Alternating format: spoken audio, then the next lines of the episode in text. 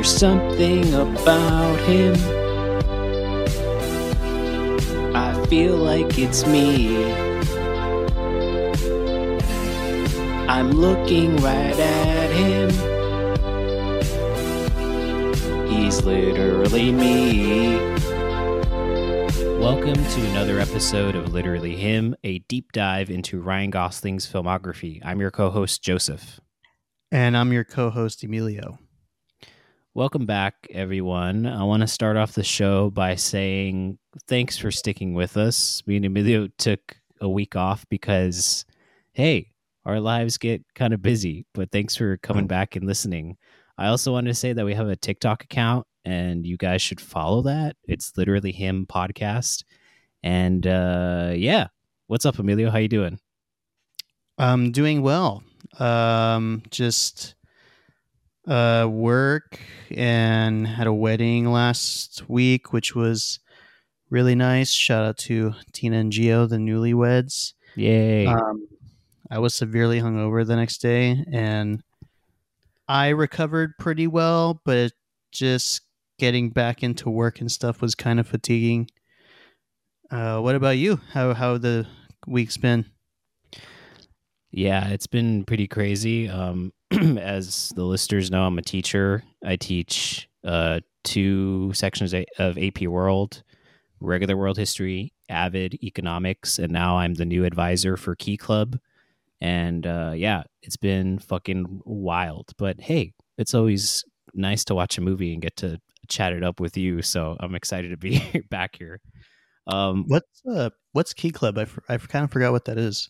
You know, I'm not even 100% sure. It's uh, it's like uh it's like a national society and students like do they focus on um what you call it um community service. And so i'm their advisor and i just have to be there for meetings and help them organize sh- events and shit like that. So yeah. So it's kind of like the illuminati they do have like a symbol that does look like the mason like the mason masonry symbol or whatever whatever so yeah i don't know what the hell's gonna happen wow maybe uh you found your way into that and we'll find our way into hollywood we'll uh, really kick God, this podcast off god willing um all right so we're tackling lars and the real girl this week and to flip yeah. the script I usually ask Emilio a question at the beginning, but this time he has a question for me. Yes, yes, I do. So Joseph. Mm-hmm. Um, so the premise of the movie is Lars brings home a fake, well, not fake, but a, a sex doll into his life, and mm-hmm. he's convinced that it's a real woman. How would you react if either of your brothers one day brought to a family party a sex doll and acted like she was real? Ah, boy. You know, um, I would like to think that I would act like the character Karen, the uh, the wife of Lars's brother. She's really nice about it, really understanding, really sweet, and super down to just like be there for Lars.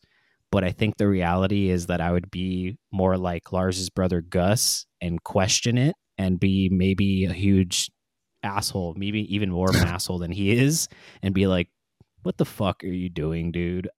like, because uh, Lars, as we'll get into, like suffers a great trauma that's prevalent in all his life, and so he has a reason, and the doctor like gives a good reason why he why he's going through this.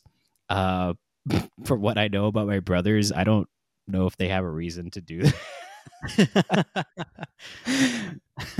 but how how would you react if that happened to you? Um, I think I would ha- be like a combination of both. Um, like I would kind of embrace it, but at the same time, really question it, and maybe not outright, but kind of subtly throw in questions to kind of see how much of this, how much of that is like a reality for my brother he also like from what I know of doesn't really um I guess he's more like involved in work and stuff. So I would just assume that my brother needs a sexual companion, you know. so I'd be like, all right, just as long as I don't hear anything. As long as I get a turn. oh no! Holy shit! Come on, bro. Let me get at it. I know you were in my room, bro. please, She's please let me hit, bro. Please. Oh man. Interesting. All right, let's get into it. All right. Let's uh before we get started, Emilio, do you have a synopsis ready for us? yes, I do. um, extremely shy Lars, played by Ryan Gosling, finds it impossible to make friends or socialize. His brother and sister in law worry about him, so when he announces that he has a girlfriend he met on the internet, they are overjoyed. But Lars's new lady is a life size plastic doll woman. On the advice of a doctor, his family and the rest of the community go along with his delusion. Yeah, uh this movie I watched for the first time when I was in high school and I thought that it was a pretty good movie, so coming back to it all these years later to watch it, uh I was kind of reserved in like my criticism and what I thought of it beforehand, but I was very pleasantly surprised. Like this was a really great watch. I liked the movie a lot. What were your general feelings about it? Yeah, honestly, me too. I watched it um, in high school. A lot of these like indie films were on Netflix when uh, around the time that we are in high school. So I watched like a bunch of these these films, like like Lars and the Real Girl, um, SLC Punk, uh, like just so many independent movies. And yeah, I really like this one. And I had a funny thought watching this because there's like a I, I I didn't even look up what group it was, but there's there's like this kind of melodic, uplifting song that's playing in the intro credits. I don't know why. Like Yeah. I was kind of sitting there and I was like, "Oh, this is gonna be this is gonna be a fun little movie." yeah, that's very like characteristic of like a late or I'm sorry, early 2000s indie movies. Like they always have these Yeah. like I don't know what you would classify it as as it's just like folksy, like quaint Yeah. music that always plays. Yeah, there you go, like folksy music. Like uh, what are they called? I can't think of the band right now. Never Mumford mind. and Sons. Yeah, Mumford and Sons. I was just thinking about the other day how fucking annoying Mumford and Sons are. I don't know if you share that same take. um, I kind of like them. I like I like two songs. They're like two biggest songs, but I don't know. It just feels like when they came out, every band was trying to sound like that. Yeah, that's true. I can. It's like Mumford fatigue, I guess. Mm-hmm. Mumford and Sons fatigue. I do like some of their songs. I do like some of their albums. Um, this person I was going out with, uh, she liked them a lot. I mean, it was Bridget. Bridget likes them a lot. I didn't want to out her and say like, no, Mumford and Sons is shit. Shout out Bridget. but um, uh, I did. I do like a few of their songs. I'm not the biggest fan of them, but uh, I mean, I guess it's kind of. Like, I'm more of a fan of that of Kings of Leon than I'm a fan of Mumford and Sons. Yeah, same. Although now I feel bad knowing that Bridget likes them because I think Bridget does have good taste. So I should probably take back that point now. I love Mumford and Sons. um, so this movie came out in uh, 2007 and it was uh, directed by Craig Gillespie. Uh, Craig Gillespie also did I Tonya, which is another movie I love a lot. Um, Oh, and he has, besides that, he has a pretty random ass like uh, uh, repertoire of movies that he did. He also did Mr. Woodcock with um, oh god, what's that guy's name? It's a very like raunchy, Billy funny Bob movie Orton. with Billy Bob Thornton and Seann William Scott. Um, and then he also did the Cruella movie that just came out with Emma Stone to just tie this back to Ryan Gosling. uh, and he's directing Cruella 2, which will come out sometime after the writer's strike. But Holy yeah, he has a very, very interesting filmography. Yeah. Um, do you want to walk us through the opening scene of this movie? Uh, yeah. So in the opening, we are introduced to Lars, who's played by Ryan Gosling, and this dude is basically a hermit. Um, he seems anxious about the world.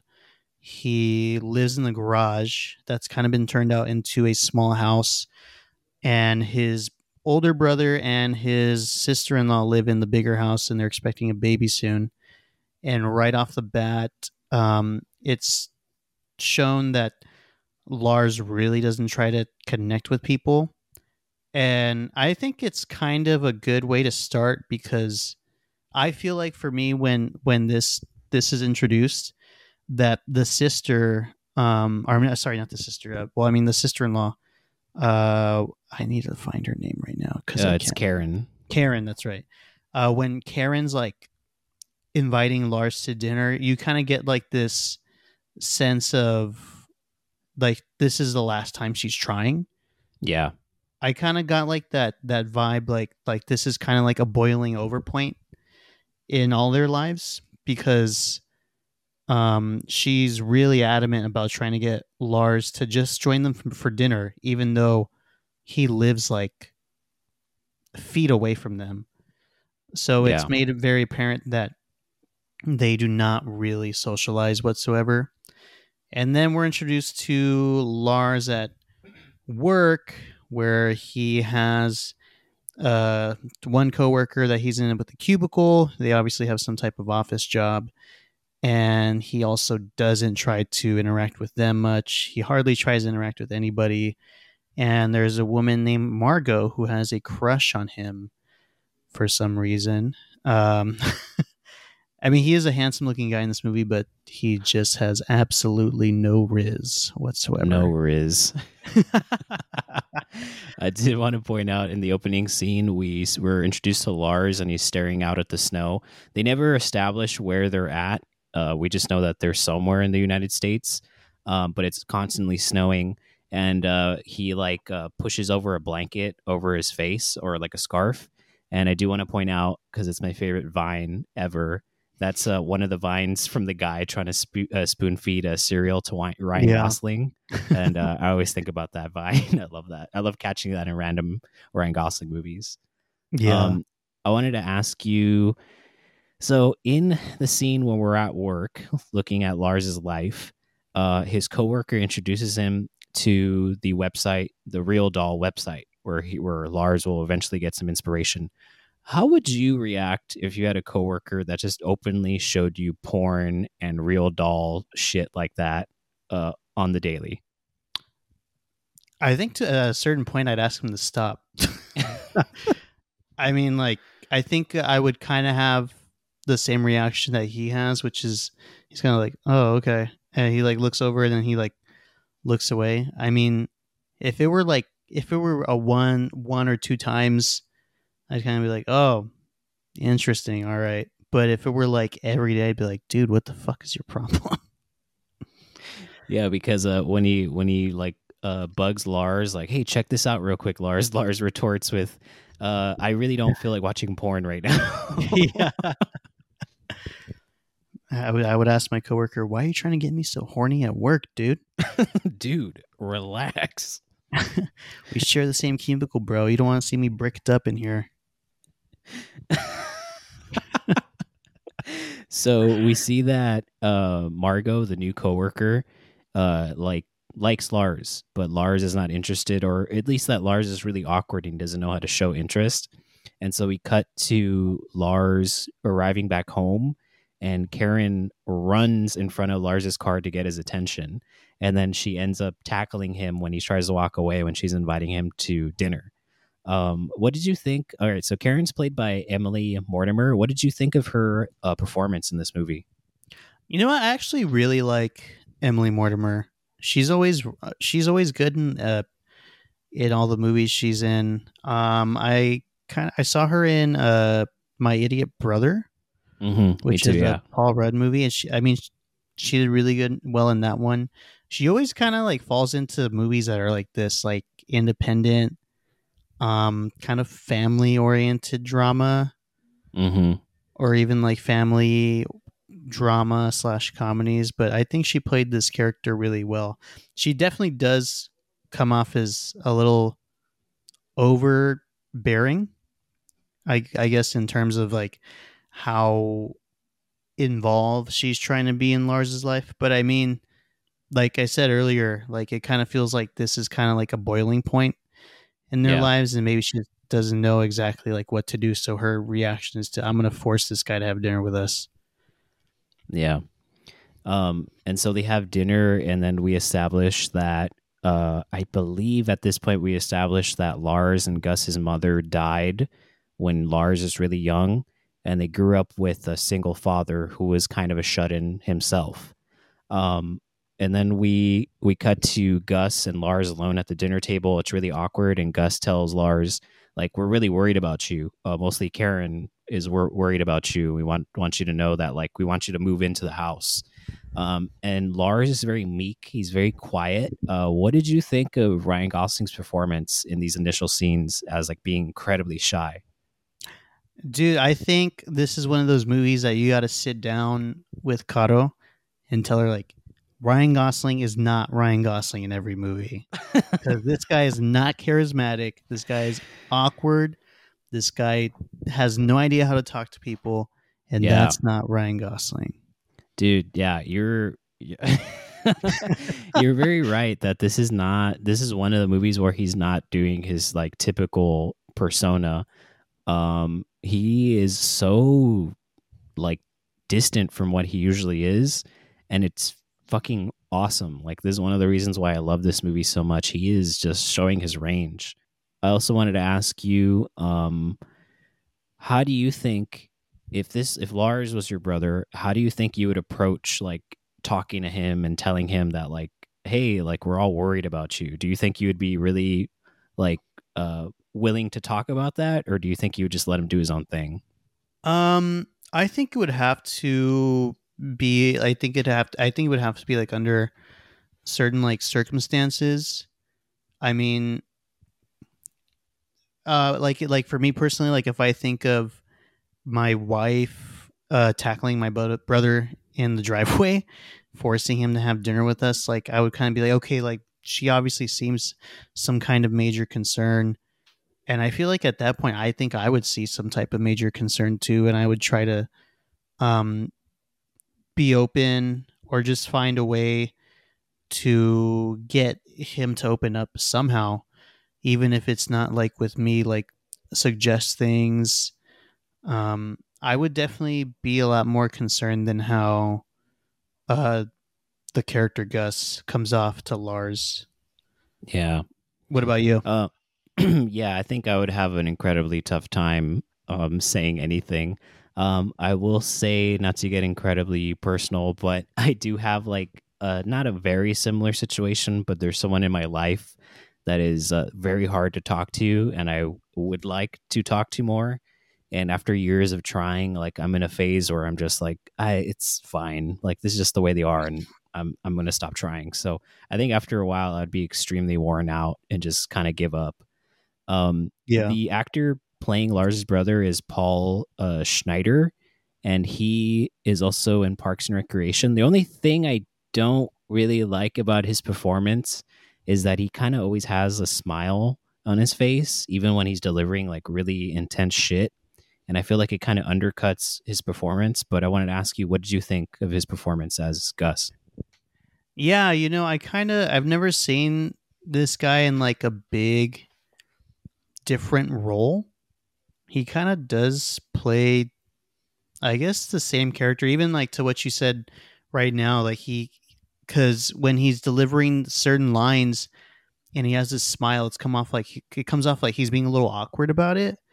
So I think in my head like oh maybe that's just like an awkward um quirk that that this guy has like the character like oh he's kind of like he doesn't like to open up and talk about things so he kind of hides behind it with a smile like nah like i'm uncomfortable so i'm just gonna smile through it and get this out. But he kind of does have like this constant smile and it's like what are you smiling about? There's nothing to smile about dude. Think about what's going on in the world. Stop smiling all the time. Be You like Lars. bitch. just be like lars. All right, so Lars ends up hearing and like I guess internalizing what his, what his brother said that him and his uh his wife are, are worried about him. So we cut to six weeks weeks later, um, a huge UPS package shows up to Lars and Gus's and Karen's house. Uh, Lars rushes back home and it, it he orders a real doll. Uh, do you want to walk us through the scene where before he introduces the doll, he's like talking to uh, Gus and Karen about having a guest over? I actually I really like that scene. It kind of um not kind of it really shows like I guess the range that that Ryan Gosling has because minutes prior to that he's awkward, he's not talking much, and then in this scene he's giddy and he's excited to have um this this doll over and you can see, really see it in his in his expression how he delivers like the lines um that he's excited and he kind of doesn't know how to like contain it Mm-hmm. and then um he brings in the guest and it's a big russian sex doll I like, I like that before he introduces uh so he ends up calling the doll Bianca. He's telling Karen and Gus like, "Oh, I need a favor. I'm ha- I have a guest over." Yeah, but because we're both Christian, we can't have we can't be in the same room alone. Like, do you mind Oh, if she yeah. stays in the house? And Karen and Gus are like, "Oh my god, yeah!" They're so excited, and and then we smash cut to them all sitting in the living room, like looking at this doll, and they're Yeah. trying their best to keep their shit together. Like that, it, that's very, very good. I thought the comedy in this movie was very good. Yeah i like when um uh karen is like so are you guys hungry and uh lars goes like yeah we're starving It's so funny. It is. It is incredible to see this flip of the character. Like uh, just in the previous scene when they're having dinner together before Bianca is introduced, like he's struggling to eat. Like he's just so fucking visibly uncomfortable. And now that he has this doll, this person, Bianca, uh, he is incredibly sociable. Um, yeah I think the next. I think the next uh, uh, scene is like uh, Gus finding the website of Real Doll, and Oh, there's yeah. like the scene's so funny. How like he clicks on one and the volume's like all the way up, and it starts talking, and it's like this like lusty voice, and he discovers like you can pick whatever doll you want. And they also cut to Karen like looking at the dolls like uh, underneath her pants and seeing like that it's all like anatomically correct oh yeah that's right they're both so like weirded out. Um, I, what I found so endearing is that Karen is so nice about it and wants to help. Um, I uh, do you want to walk us through the next scene when they go to the doctor's office? Yeah, so they go to see. I believe she's a physician, but she. They also say she's a psychiatrist, which is um Dagmar. I didn't get her first name, but I do. I, they do refer to her by doc, Doctor Dagmar, which is her last Mhm. name. But uh, basically, she tells Gus and Karen that they have to go along with it. That this is. Um, she also brings up that mental illness doesn't usually mean like a negative. It also doesn't mean that it's permanent. But she does bring up that this is like some type of episode he's having and he's expressing these emotions and frustrations through this doll. And that uh she when she asks them to play along with it, Gus is immediately like, "No, I'm not going to do that." And she basically tells him, "Well, I mean, you kind of have no choice because this isn't based in your reality. This is based in Lars's reality, and in Lars's reality, this is a real person to him. So you can argue with him and you can fight him on it, but he it, it's still going to be a real person to him until they get to the issue as to why, or the issue as to the reason why Lars has brought in this doll." Which I think is a pretty interesting way to take it. Um, I mean, it does sound kind of scary and worrying to hear, like, oh, you have to go along with this. Yeah, But I mean, I think she she knew obviously that at the end of this tunnel, like they're gonna get to the issue of why Lars is acting out with this doll. I do Yeah, like. I- um, go ahead. Oh no, I was just gonna say I like how they uh, deal with like mental health. That there's a doctor who's very level-headed, and already there's Karen who's like wanting to understand like on the doctor ri- on the ride over to the doctors Lars is like pointing out stuff to Bianca as if she's real and then Karen just does it as well and starts talking to Bianca just to like be comforting and nice uh, Mhm. but I think they do a good job dealing with like mental health and just pointing out like no he's not he's not crazy or anything he's just going through something Yeah, I, I do want to I do want to point out there's like well so after this um they begin to the well I mean the town starts to begin to hear about how Lars is essentially going out with this uh sex doll and there's a scene of Gus at work and all Yeah. his coworkers are like making fun of him. There is this one I don't know why this one specific joke really got me but um one of the coworkers goes hey do you think uh do you think bianca has or not he doesn't know her by name yet but he's like do you think she has a sister? I don't know why that i don't know why that joke got me. It's very funny how yeah so like we established they live in a pretty small town so everyone talks um, but then we cut to a church group gus and karen are asking for help because lars is also also goes to church a lot um, and there is like they're trying to be uh, accepting of it or trying to understand it but there is one person and it's like a group of old people there's one old guy who is like just shutting it down but then one old lady comes to Lars's defense and says, like, oh, he's a good boy, and points out, like, so what? We all have problems. Your ex wife used to be a kleptomaniac and all Yeah. this random shit. Um, but I love how the town just comes together and really like accepts uh, Bianca and Lars' situation. Like it's so fucking funny. Like they cut to church, the service, and everyone's like staring at Bianca. Everyone's like kind of freaked out a little bit, but in the end, they end up giving her a bouquet of flowers as a welcome to town.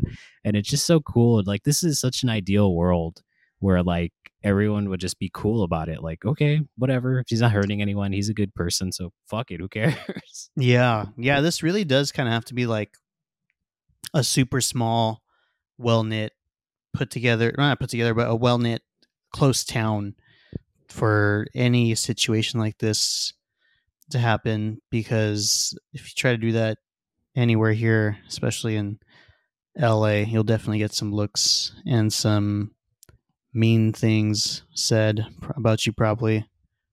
Um there was a something oh uh I wanted to ask you when they're in the church um and they're singing the prayer Mm-hmm. do can you hear Ryan Gosling's voice? Yeah, And absolutely. It's like super high pitched. he's doing so i was going to bring this up too because in the initial scene where he's introduced they show him at church and he's very meek and shy uh, there's a kid who drops a toy and we show that lars is like a really nice and compassionate person he picks up the toy and puts it props it back up on the like podium but then it falls back over and he like like smacks his face like he's embarrassed and shy and we cut to this where bianca's here and he's singing at the top of his register and you can Yeah. clearly hear his voice on top of everyone. Like he's so fucking funny, dude. Like those choices are so hilarious and build a character.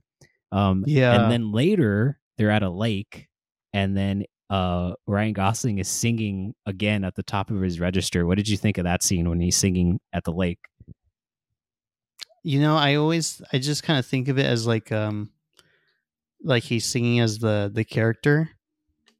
But that high pitch is sometimes it's like hard to listen to. Really, you don't like it? I mean, no, but it's kind of like it's just so unexpected like cuz he hardly does that. The only time you Mhm. hear that is when he sings in this in this movie when he's yelling at the top of his lungs like in the place beyond the pines. Like you can hear like this high pitched kind of scratchy um voice. It's always just uh weird to to hear. Yeah, I understand. Um, so I think it's so good. I think I like it so much. Um, so throughout the movie, we see that uh, uh, Lars keeps taking Bianca back to the doctor's office because he's told by the doctor that Bianca has a high blood pressure and she needs to come back for checkups. But the doctor uses this as an opportunity to give like um, Lars like psychiatric treatment. So we see that she helps him deal with like uh, sensitivity to touch, talking about his relationship with his mother, and uh, also like helping him just try to like socialize more. Uh, Yeah. And then we cut to uh, a, a a party. Lars goes to his coworker Cindy's party. Uh, do you want to walk us through the scene, Emilio?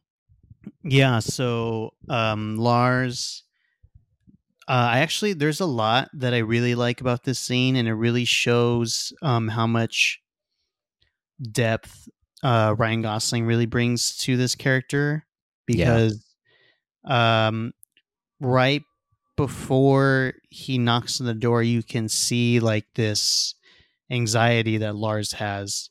Like he you can tell like he is so close to not going and he's so Yeah. close to not even walking through the door.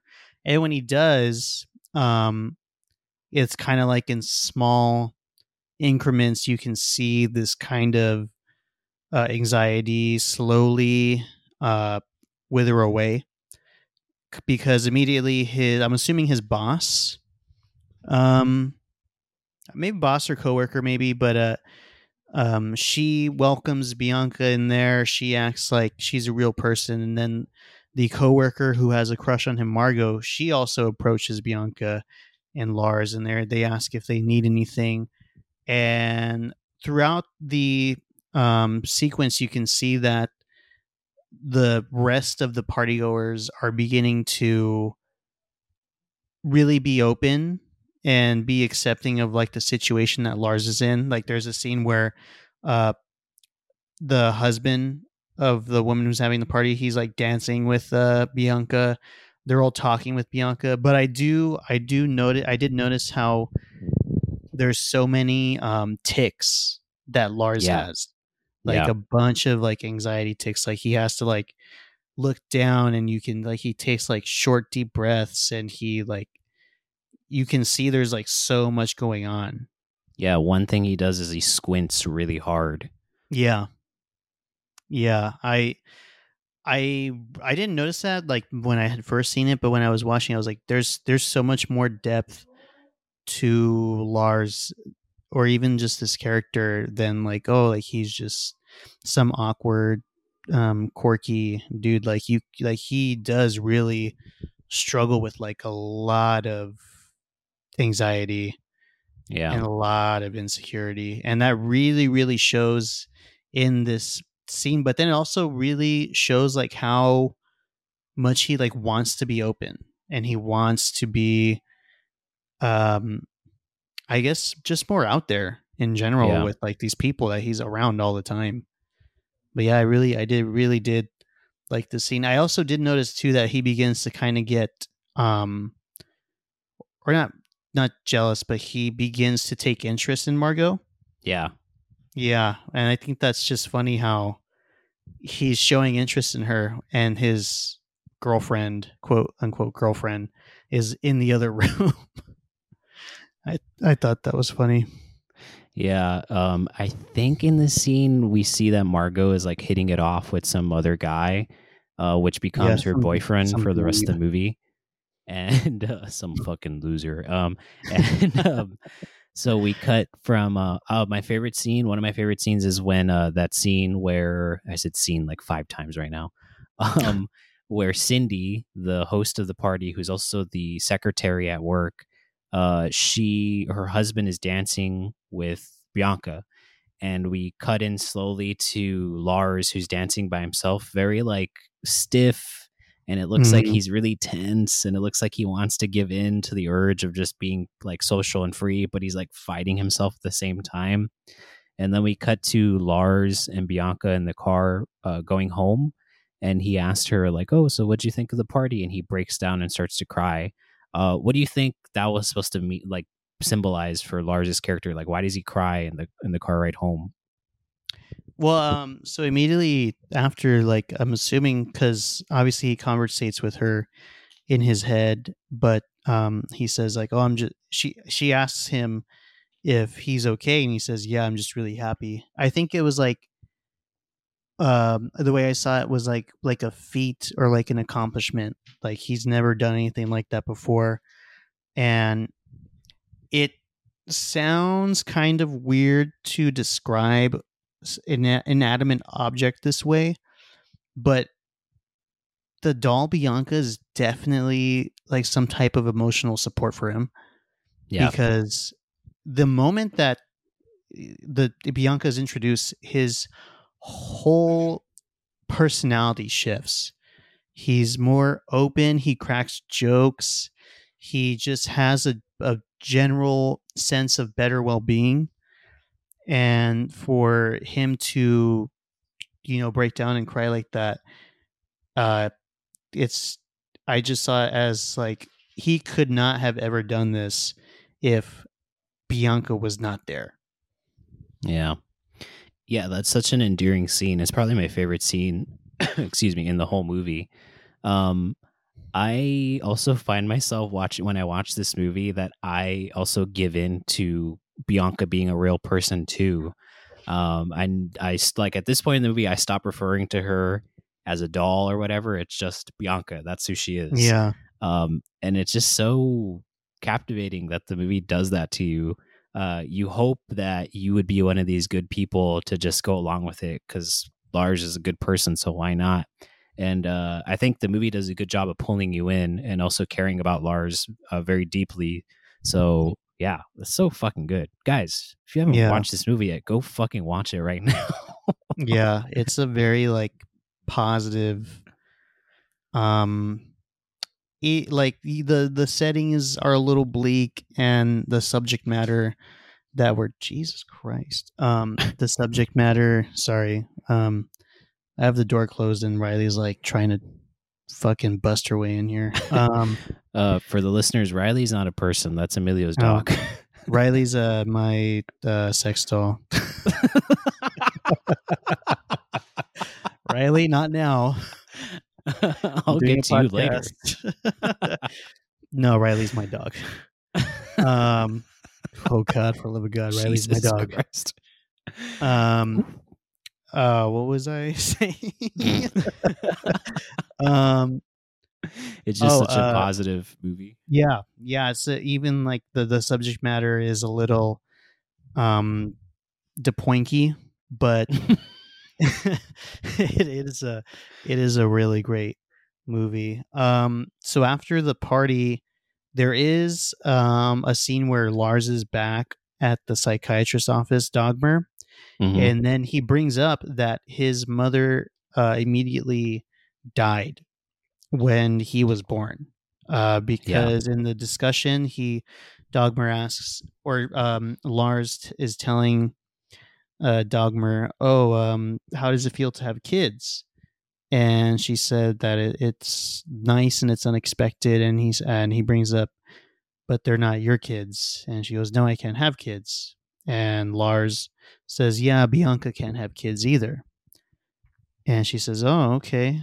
Um, yeah, her mother, Bianca's mother, died uh, uh, at some time when she she had given birth to Bianca, and Dagmar points out, "Oh, that's the same as you, so you two have a lot in common." And Lars brings up that he is terrified at the thought of childbirth. Yeah, and I think I think this is where you not necessarily have to it's not really a movie that you really have to pay attention to.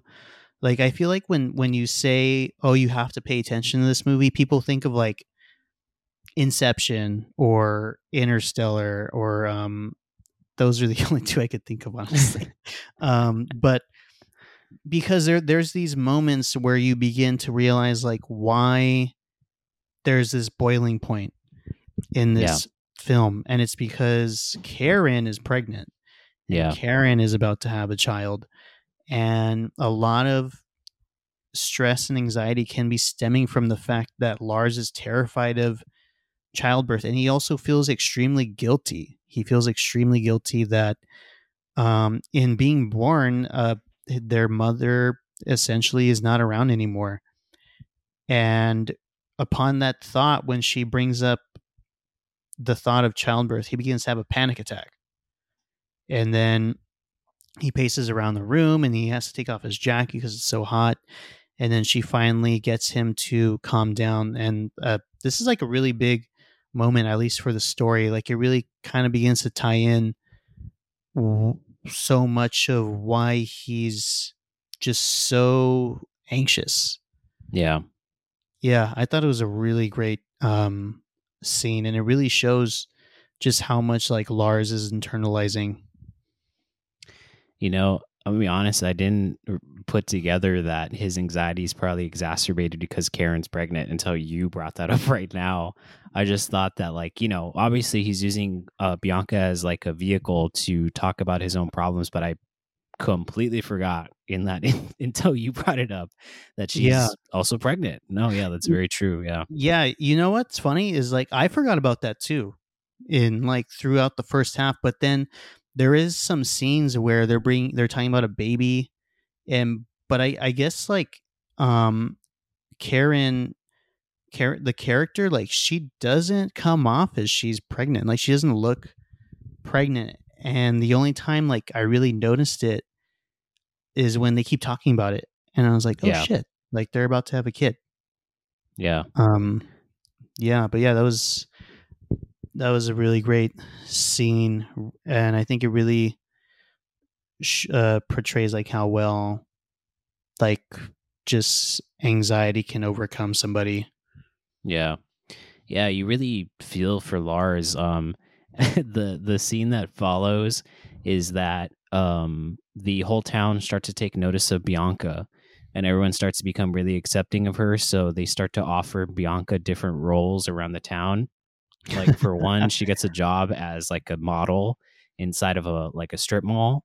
She ends up donating her time and volunteering at the hospital, the children's hospital, uh, at the local elementary, this, that, and the other thing. And eventually it leads into a big conflict between Lars and Bianca, and they have their first fight because Lars returns home wanting to hang out with Bianca, but lo and behold, she's too busy because she's booked up. Um, and then this leads to a fight between Lars and Karen. Lars gets pissed off that Bianca leaves. He storms outside, um, and Karen tries to comfort him. And he says something to the effect of like, "You guys don't care. You don't, you know, you like, you don't care about me." And Karen blows up and says, "Like, what are you talking about? All these people love you." Uh, mm-hmm. She says something like, "We dry her hair, we wash her, we do this all for you." And um, I think that uh, that Emily Mortimer does such a fucking fantastic job when she's like when she's acting as someone who's like finally releasing her emotions and like who's trying to be nice and understanding, but now has a big blow up because she's not being appreciated. Uh, what yeah. did you think of that scene? Yeah, yeah, I absolutely love that scene. Um, it, yeah, it just really shows like how much they're all doing for Lars, and Lars is kind of just very blind to it. Um, especially uh, like you don't think about it, but they kind of are taking care of Bianca more than even Lars is to yeah. an extent. Yeah. I mean, they they so Karen and Gus are basically bathing Bianca every night and Lars is obviously dressing her and stuff, but the rest of the community are like finding things for her to do. And yeah. she even brings up that, or um, they're like right before the fight, Bianca even has a schedule of stuff that she's going to do for the day. Um, but yeah, I absolutely love this scene. You can really see too in um Lars like how it gets to him and how guilty he feels yeah. that he's saying stuff like that and he takes notice that they are doing a lot for him and that the the town and the people really do care about him. Yeah. And uh, throughout the movie, we we see that there's always parallels between what Lars is going through and then what he's going through with Bianca. So at this point in the movie, they're having conflict, uh, and then Lars starts to have conflict within himself, um, he goes to the doctor and tells the doctor that he proposed to Bianca, but she said no. Um, and then we cut to him in the kitchen talking to his brother, and he asks Gus, like, uh, "When did you know that you were a man?" And this leads Gus to say, like, uh, he kind of stammers, he doesn't know what to say. Lars asks if it was when he had sex, and that makes Gus really uncomfortable. But then eventually he goes on to say something along the lines of like, "You're a man when you decide to do the uncomfortable." When you do, when you decide to do the right thing, even if it makes you uncomfortable, and then he pauses for a moment and he tells Gus like, "I'm sorry that I left you alone with Dad. I know that he did the right thing by taking care of us, but I left as soon as I could, and I'm sorry I left you alone." Um, and this is where the actor uh, Paul Schneider kind of like he, when he delivers this, it's so emotional, but he's like smiling and he has a smirk, and I don't like that. I don't like his choice of doing that. Stop smiling, dude. Dude, fucking stop. okay, do you want to walk us through the final scenes? I believe the next thing is when he goes on a date with Margot. Yeah, so there is a scene prior to this where Margot's upset at um, Lars's cubicle coworker because they have this back and forth kind of thing, or at least she does, where he steals his little action figures. And I guess the coworker takes it a little too far and he hangs her teddy bear. Yeah, with the noose. Yeah, and um, so she's very upset and shaken up about it. And Lars sees her in the break room. They begin to chit chat, and Lars pretends to do CPR on the bear. And he's like, "Oh, see, the bear's all better now." And she asks Lars, "Like, do you want to go hang out like everybody uh, tomorrow night?" And he says, "Oh, well, Bianca has this thing because lo and behold, Bianca has another role." in the community. She's on the school board for some reason. um, now that I said that out loud, this town does seem kind of kooky. yeah, but I, I love it. yeah.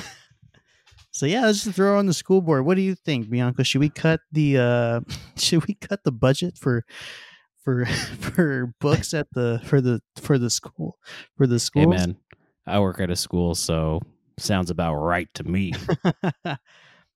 I think Bianca said no. I don't know. I think I heard Bianca say yes. Bianca said we should definitely cut the budgets.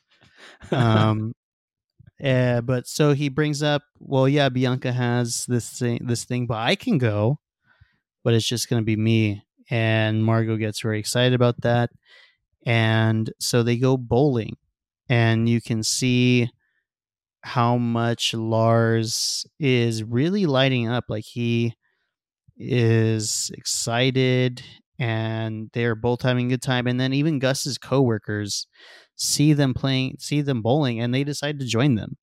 Yeah, and, and it's I I do want to say when they walked in, I was scared of like, oh no, these guys are gonna come in and like be dickheads to Lars, but they're not. They're just having a good time, and Lars really like perks up to them too. yeah, everyone in this town is oddly nice. Yeah, I would definitely be a little pessimistic about that if I were in this town. But um yeah, so they all end up bowling with each other and they all have a fantastic time. And do you want to run through the next scene that happens?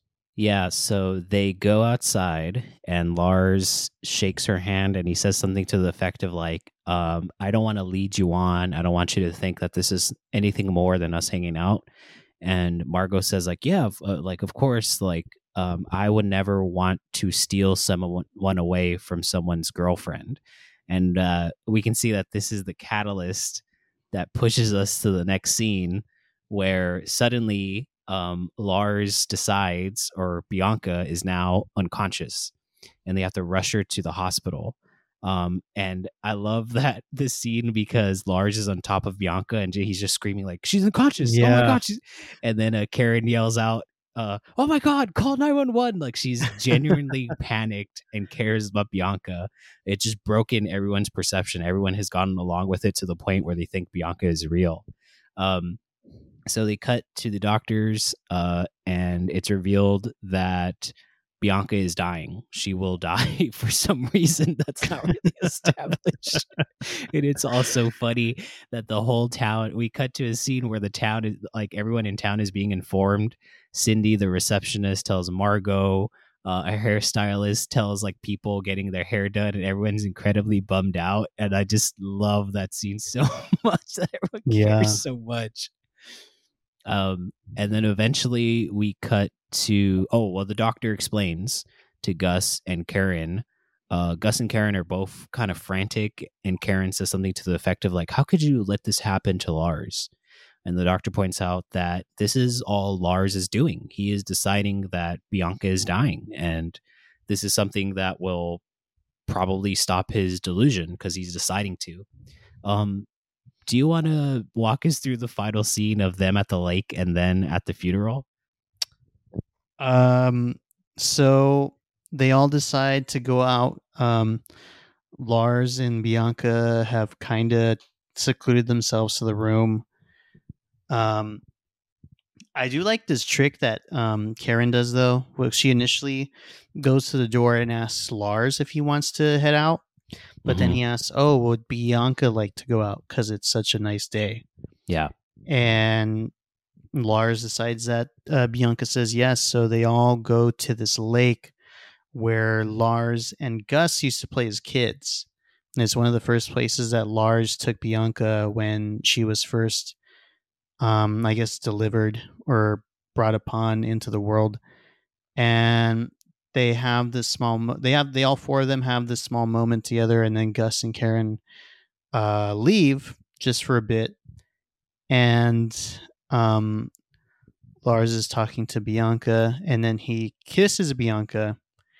And then the next scene is Gus and Karen walking back, and Ryan Gosling is crying, holding Bianca in his arms in the um, in about the middle of the lake.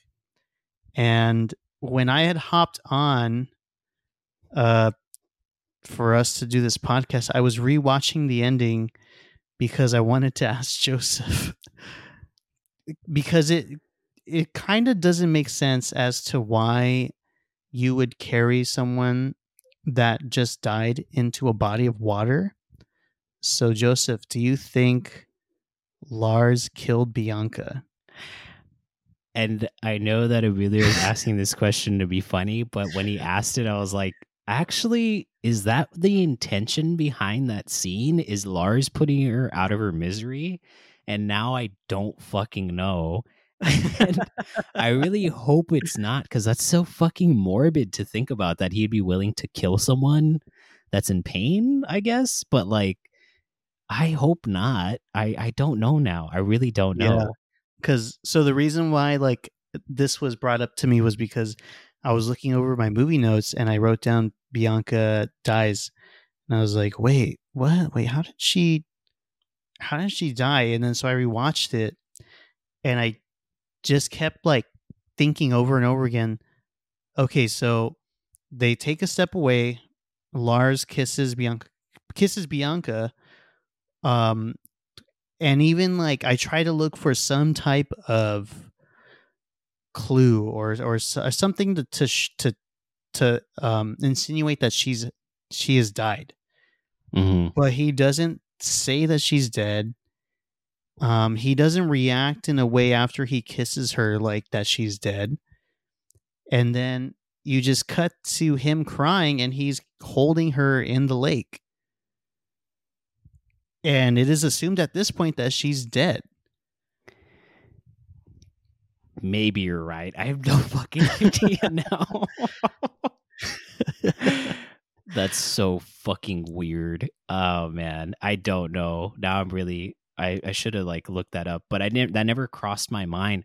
Like when I first watched this movie or what I remembered about this movie is that he discovers her dead in the room. That's that was my memory. So this mm-hmm. lake scene I did not fucking remember whatsoever. Um, but whatever. so, do you want to sh- uh, walk us through the uh, funeral scene? Yeah, even though this question is going to haunt me for the rest of my life. um, so there's a big funeral that happens for Bianca. Um, the whole town is there, and um, basically everyone's coming up to Lars giving their condolences. I do like there's this one scene where the psychiatrist comes up to Gus because Gus looks a little uncomfortable. Uh-huh. And he just mentions that he has a hard time with funerals. so you can really uh, see how much trauma this family has from like loss especially like how lars um pretty much uh carries around this guilt for like the loss of his mother and even like the the loss of their fa- father and how gus obviously like he was older so he witnesses his mother uh pass and then obviously their father Mhm. passes as well um i did like that little scene there um but i will there is not a lot that i remember from this funeral scene Yeah, it's pretty straightforward. Like Yeah. uh, the whole town comes out to mourn uh, the loss of Bianca. Everyone is there, and uh, we cut to her being buried, or I guess at at the cemetery. And even Gus is crying on, in this moment. And the doctor walks up to Gus and he says, like, "Oh yeah, well, you know, funerals with my mom and my dad or whatever." And so then we cut to oh, he says thank you to the doctor. Gus is finally like accepted what has happened, that this delusion wasn't the end of the world and that it ended up helping out uh, his brother Lars. So he's very thankful to the doctor. And then we cut to Lars and Margot. They have a little like one on one, and um, they're both or they're both sad about Bianca. And then uh, Margot says something to the effect of like, "Well, let's go join the rest of the people." And then Lars turns or says to her, uh, uh, "Do you want to go out for a walk?"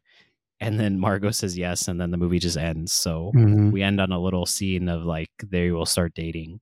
Um, I wanted to also say that apparently for this movie, Ryan Gosling stayed in character by talking to the doll as if it was an actual person. Um, yeah What do you think about that? I mean, it is something that actors do to kind of stay in character. Um I don't know. I mean, as someone who comes from an acting background, I understand it. I don't think I would necessarily like myself need that, but sometimes people do. Like sometimes it's hard for um actors to kind of come in from a completely different uh mindset and then come into a scene where they have to adopt another completely different mindset um but i always think of this uh quote that um john malkovich told dustin hoffman on the set of death of a salesman uh dustin hoffman was carrying around suitcases filled with bricks to uh in his quote stay in character and john malkovich tells him my dear boy why don't you why don't you just try acting? Um but there are certain things that really help actors out. Like this can be one of them because obviously you are talking to an inanimate object and a lot of yeah. acting is having real emotions with like another person and sharing these real emotions and trying to create these real emotions for these characters to come off as believable real people um, but if you're someone like jared leto who does it to be an asshole then fuck you Yeah. I mean, I think it pays off for the movie. Mhm. Um, I also Robert, uh, excuse me, Robert Pattinson has a quote saying like, "Well, haven't you noticed when people do character work or or they stay in character that they're always playing an asshole?" Um, and I can't imagine Ryan Gosling ever being an asshole. So I think he stayed in character as someone who's very like cool and like lovable and and and wants to be a better person. So I think it pays off. And I think this brings us to the end of our podcast. So we got to rate this movie. So, Emilio, give me a final summary of your feelings about this movie and then give it a score from one to five. well wait sorry i just want to bring Yeah. something up and I, it's going back to if lars killed bianca so apparently people googled this uh Okay. someone googled why did lars kill bianca another person googled why why did lars put bianca in the lake uh so a few of these are not um lars and the real uh and the real girl lore this is Mhm. obviously like what people kind of put together from it. so as for why did Lars put Bianca in the lake? Someone put that it appears to be a baptism. That's what I thought too. Yeah, because based on the next scene, the the the funeral process um, seems unusual, and in baptizing, it is a symbol of purging. Okay. Um, but it is established at the beginning of the movie that they already b- both are very religious, and they Yeah. can't even sleep in the same room together. Uh, someone asked, "Why Yeah. did Lars kill Bianca?" Um, this allows Lars to kill Bianca off when he no longer needs her as the mirror in which he can reflect upon his own past and issues. But no one answers if he actually drowns her. So that question's still out there. I bet. Yeah. Yeah, I don't know. I'm sure there you could find another like lore thing where someone's like, and like right before he also like has sex with her too. Uh, right, like that's why he puts her in the water. Just like fan fan fiction of Lars in the real girl. Just horrible fanfic. But someone does uh, right. someone does mention that uh, Bianca dies in Lars's arms. So There you go. I don't know, dude. Like I'm I'm seriously gonna be thinking about this now that you brought it up. maybe the next the sequel should be Lars and the murder. Lars, Lars and and the real murder. Yeah, Lars and the drowned Bianca or something. do you think like if he did, do you think he'd be aggressive about it? Or I mean, we he- just saw it in that scene. He was very tender, so I don't think so. Yeah. He was kind of like, "Okay, Bianca, you you're gonna go to sleep now," and he just like puts her head in the water. Damn, this is so concerning. I really want to know if he kills her. Oh man. All right. The answer has to be out there. All right. Give us a final summary of your thoughts and then a score from one to five. Well, I mean, yeah, I love this movie. It's um it's on oddly kind of nostalgic to watch it since I did watch it when I was younger. Um Ryan Gosling is really good in it. Definitely something that's completely out of character for him, Caro, Lena. Um uh everyone else is fantastic in it as well and I think it it kind of is a good uh, example of how we should approach certain things that when it comes to someone's mental health being very like acknowledging it and being nurturing towards it like because the ultimate goal is i like the ultimate goal of the movie was to figure out why lars is using this doll to express himself and eventually when he no longer needs Bianca and he murders her in the lake, he becomes open and he is finally going on a date and he's able to talk to people. And I think that's, I honestly was getting a little emotional because of how great it seems for Lars to be able to do that after he viciously murders Bianca. I'm going to go to IMDb and put that in official lore. Um, but yeah, I give it a, a five out of five. Very, very respectable.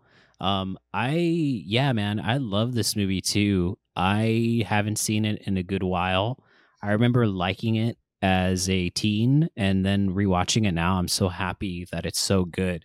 It oddly to me feels kind of timeless. There's nothing in the movie that really ages it, except for maybe like the computers that they use, but that's like pretty forgivable. Um, all the characters are so nice and endearing. Um, especially Emily Mortimer. She does such a fucking awesome job. Um, Ryan Gosling is just so fucking likable in this movie, and he's such a complex and and cool character. Um, even the doll Bianca is a character that I end up liking, which really stands to um, really just goes to show that the writing for this movie is just so amazing. Which they went on to, I don't know if they won or they were nominated for an Oscar for best screenplay and uh, it's fucking well deserved because this is such an amazing movie. Um, yeah, hell yeah, five out of five. I really like this movie a lot. Um, so in the pantheon of Ryan Gosling movies, if you're going to score it from an S being the best all the way down to an F, where are you going to place this movie? Oh, definitely an S. Yeah, there's no doubt. Um, I mean, he's just uh, like you don't see Ryan Gosling's movie, you see Lars, and I think that's a big thing, especially when you can characterize Ryan Gosling as playing the same type of style of person.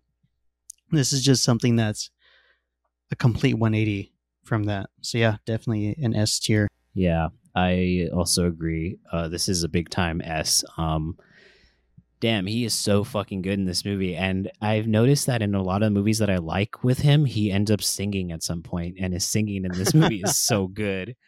Um, I think it's a great character, um, and he really fucking brings it to life. Uh, this is really uh, showing his range for sure. So yeah, S. Okay, last thing.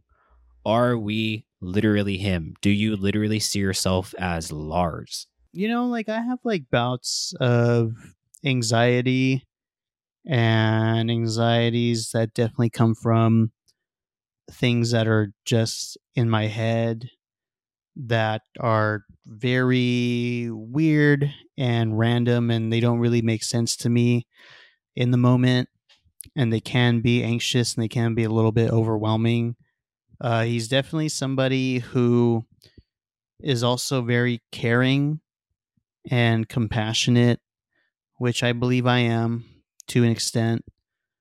Um, and he uh, actually just shows how how much of like a great partner he tries to be, uh, especially with Bianca. And I think that I try to do that with uh, my partners as well. Um, I do see a lot of myself in Lars, actually.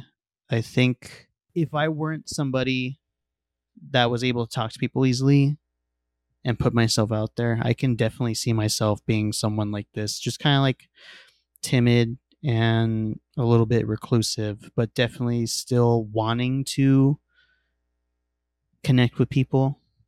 So, yeah, I would say I do see a lot of myself in Lars. Yeah. Um I am a person who has never like had a delusion get to this point, but um hey, I wouldn't put it past myself. Um I think that he is a person that just wants to be the best self that he can be. And uh, I'd like to think that I would have really supportive people around me that would help me out through a situation like this. And at the end of the day, he's just someone who wants to be loved and wants to be cared for and wants to not be afraid of his uh, of his uh, anxieties and worries. And uh, I totally relate to that. So I would say that I am literally him. Would you um, take this doll that you have in your head as a real person for days um, and when you feel like you're not, when you no longer need the doll, would you take the doll in the river and drown it? I mean, if Ryan Gosling did it, I'd do it too. Anything Ryan does, I'll do it. You jump off a bridge, I'll do it too, Ryan. oh, Please don't, because we don't might. do that. All right. Well, that's the end of our show. Thank you so much, everyone. Please go ahead and give us a rating, please. Uh, yeah. yeah. Any, anything. The comment, review, any review, shitty reviews are welcome. Yes, please. Uh, all right. That'll do it for us. We'll see you next time. Bye. Bye.